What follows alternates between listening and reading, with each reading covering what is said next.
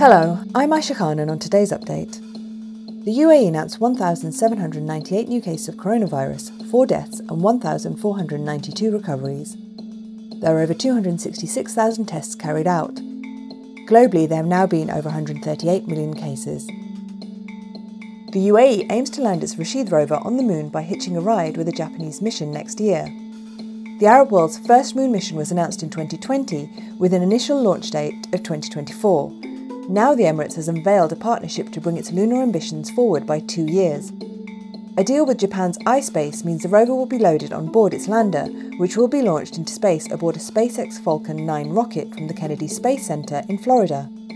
Under the agreement, iSpace will also provide wired communication and power during the cruise phase and wireless communication on the lunar surface.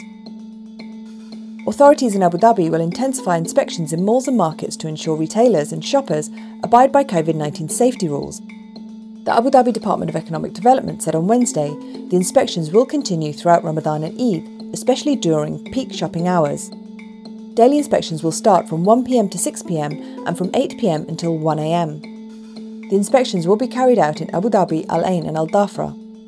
Officials will also inspect shops in fruits and vegetable markets as well as livestock and cattle markets.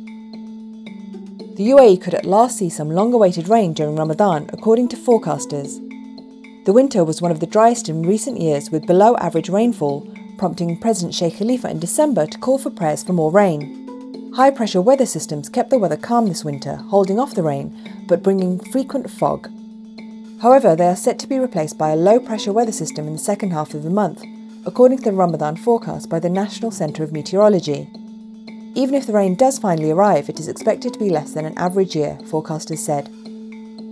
In the US, the director of the Central Intelligence Agency, William Burns, told the US Senate on Wednesday that Russia had amassed sufficient military forces and equipment on the border of Ukraine to allow a Russian incursion into the country.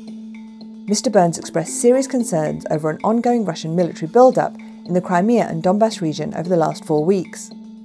The CIA director, who served as a former ambassador to Russia, said the experience taught him not to underestimate the ways in which President Putin and the Russian leadership can throw its weight around. The White House said that Mr. Biden emphasized the United States' unwavering commitment to Ukraine's sovereignty and territorial integrity. Now over to Cody Combs for what's trending. Hello, Aisha. Ramadan is still trending near the top of social media and search on multiple fronts. Both Ramadan Mubarak and Ramadan Kareem trending in the Arabian Gulf and around the world. Also trending with regard to the holy month, healthy Ramadan recipes, easy Ramadan recipes, and Ramadan freezer recipes. Bernard Madoff is also trending. The disgraced financier behind one of the largest Ponzi schemes ever passed away in prison at the age of 82. Madoff had been serving a 150 year sentence for deceiving thousands of investors in his Ponzi scheme for at least two decades. Also, in terms of search, with Joe Biden announcing a withdrawal of U.S. troops from Afghanistan by September 11th, according to Google, there's been a surge in searches for the questions when did the war in Afghanistan start? Why did the war in Afghanistan start? And is the war in Afghanistan over? That's a look at what's trending. Aisha? That's it for today's update. For our full range of podcasts, head to the podcast section of thenationalnews.com.